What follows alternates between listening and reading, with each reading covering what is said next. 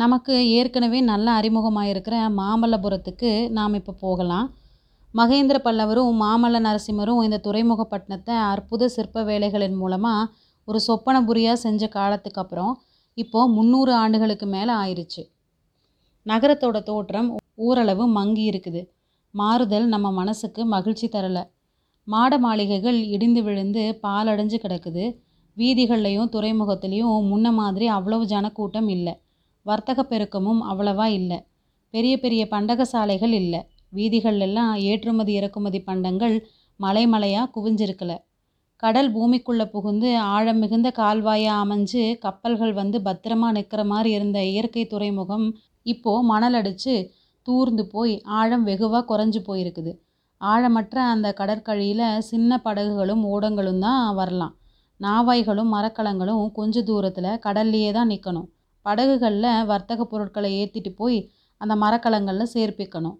மேலே சொன்ன இடைக்காலத்தில் மாமல்லபுரம் சில புதிய சிறப்புகளையும் அடைந்திருந்தது.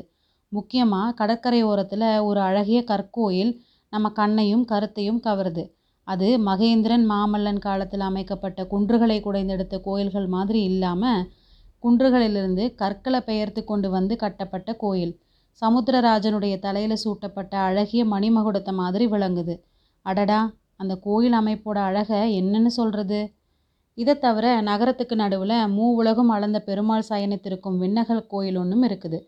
சைவத்தையும் வைஷ்ணவத்தையும் ரெண்டு கண்கள் மாதிரி எண்ணி போற்றி வளர்த்த பரமேஸ்வர பல்லவன் திருப்பணி செய்த விண்ணகரம் அது. திருமங்கை ஆழ்வார் இந்த கோயிலுக்கு வந்து தலசயன பெருமாளை தரிசிச்சுட்டு பக்தி வெள்ளம் பெருக்கெடுத்து ஓடும் தமிழ் பாடல்களை பாடியிருக்கிறாரு. அவருடைய காலத்தில் கூட பல்லவ சாம்ராஜ்யம் பெருகி வளர்ந்து சிறப்போடு தான் விளங்குச்சு. திருமங்கை ஆழ்வாரோட காலத்துக்கு அப்புறமா நூறு ஆண்டு காலத்தில் பல்லவ சாம்ராஜ்ய சூரியன் அஸ்தமித்து போயிருச்சு. கல்வியில் இணையில்லாத காஞ்சி மாநகருடைய சிறப்பும் குறைந்து போயிருச்சு. களங்கள் இயங்கும் கடல் மல்லையோட வர்த்தகமும் வளமும் குன்றி வந்தது. ஆனால் தமிழகத்துக்கு அழியா புகழ் அளிக்கிறதுக்குன்னு அமைந்த அந்த அமர நகரத்தோட அற்புத சிற்பக்கலைகளுக்கு மட்டும் எந்தவித குறைவும் நேரலை. பாறை சுவர்களில் செதுக்கப்பட்ட சித்திர விசித்திரமான சிற்பங்களும் குன்றுகளை குடைந்து எடுத்து அமைத்த விமான ரதங்களும் முந்நூறு ஆண்டுகளுக்கு முன்னாடி அதை அமைச்ச காலத்தில் எப்படி இருந்துச்சோ இன்றைக்கும் புத்தம் புதுசாக அப்படியே இருந்தது. பண்டங்களை ஏற்றுமதி செய்கிறதுக்காக வந்த வர்த்தகர்களோட கூட்டத்தை காட்டிலும் சிற்ப செல்வங்களை கண்டுகளித்து போகிறதுக்காக வந்த ஜனக்கூட்டம் தான் அதிகமாக இருந்தது. மாமல்லபுரத்து வீதிகளின் வழியாக ரெட்டை குதிரைகள் பூட்டின ஒரு அழகிய ரதம் ஒன்று போகுது.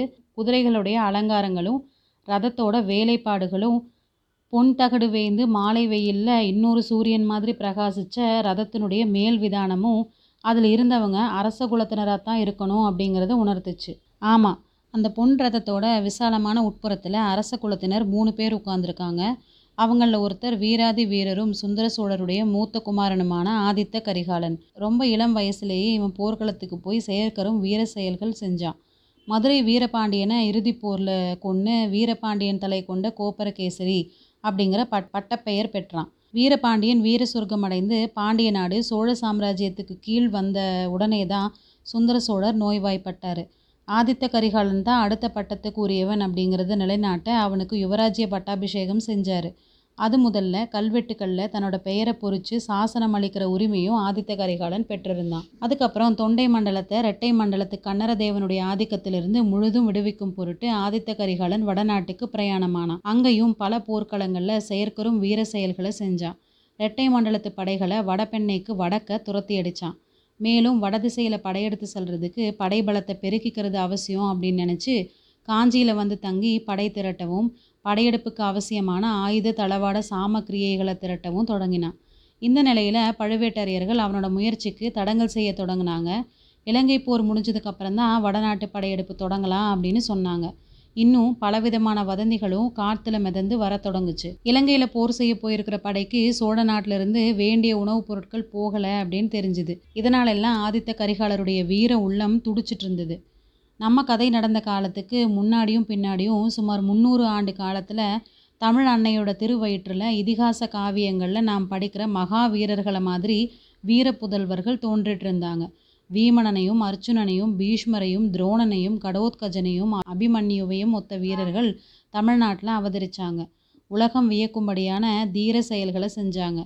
போரில் அடைஞ்ச ஒவ்வொரு வெற்றியும் இவங்களோட தோள்களுக்கு மறுபடியும் வலிவு கொடுத்துச்சு. வயது முதிர்ந்த கிழவர்கள் மலையை பெயர்த்தெடுக்கிற வலிமை பெற்றிருந்தாங்க. பிராயமாகாத இளம் வாலிபர்கள் காற்றுல ஏறி போய் வான முகட்டை அடைந்து விண்மீன்களை உதிர்க்கும் ஆற்றல் பெற்றிருந்தாங்க. இப்படிப்பட்ட வீரர்கள் ரெண்டு பேர் அந்த சமயம் ஆதித்த கரிகாலன் ஏறிட்டு போன ரதத்தில் அவனுக்கு சம ஆசனத்தில் உட்கார்ந்துருந்தாங்க. இவங்களில் ஒருத்தர் திருக்கோவலூர் மலையமான். இவர் ஆண்ட மலையமாநாடு வழக்கத்தில் பெயர் சுருங்கி மிலாடு அப்படின்னு சொல்லப்பட்டது. அதனால் இவருக்கு மிலாடுடையார் அப்படிங்கிற பட்டப்பேரும் ஏற்பட்டிருந்தது.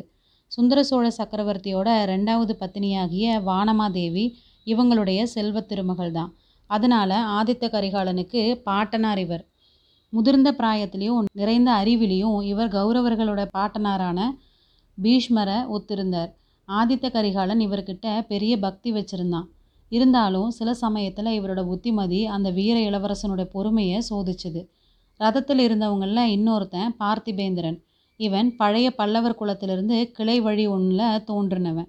ஆதித்த கரிகாலனை விட வயசில் கொஞ்சம் மூத்தவன். அரசுரிமை இல்லாதவன் அப்படிங்கிறதுனால போர்க்களத்தில் தன்னோட ஆற்றலை காட்டி வீர புகழை நிலைநாட்ட விரும்பினான். ஆதித்த கரிகாலர்கிட்ட போய் சேர்ந்தான். வீரபாண்டியனோடு நடத்தின போரில் ஆதித்த கரிகாலனுக்கு வலது கை மாதிரி இருந்து உதவி செஞ்சான். இதனால் ஆதித்த கரிகாலருடைய அந்தரங்க நட்புக்கு உரியவனானான்.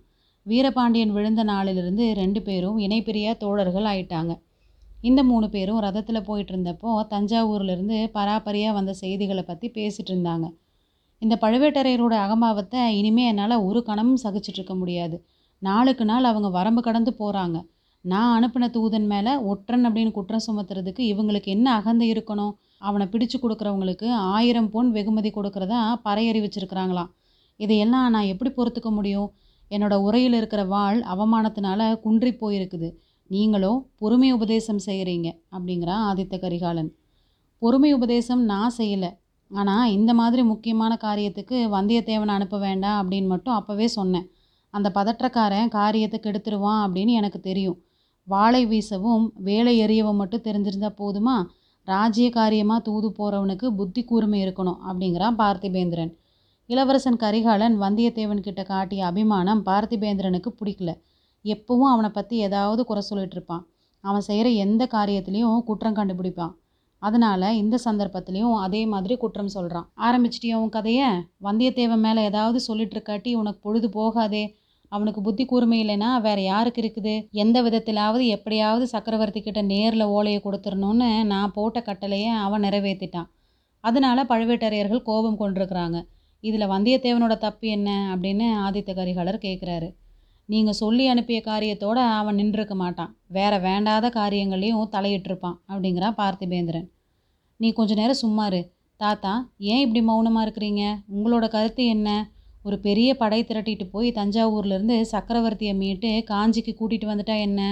எத்தனை நாள் சக்கரவர்த்தியை பழுவேட்டரையர்கள் சிறையில் வச்சுருக்கிறது மாதிரி வச்சுருக்கிறத நாம் பார்த்துட்ருக்கிறது எத்தனை நாள் பழுவேட்டரையர்களுக்கு பயந்து காலம் கழிக்கிறது? அப்படின்னு பொங்குறான் ஆதித்த கரிகாலன்.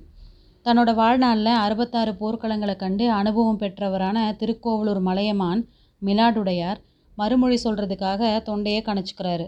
இதுக்குள்ளே எதிரே கடல் அலைகள் தெரிஞ்சோடனேயும் முதல்ல இந்த ரதத்திலிருந்து இறங்குவோம்.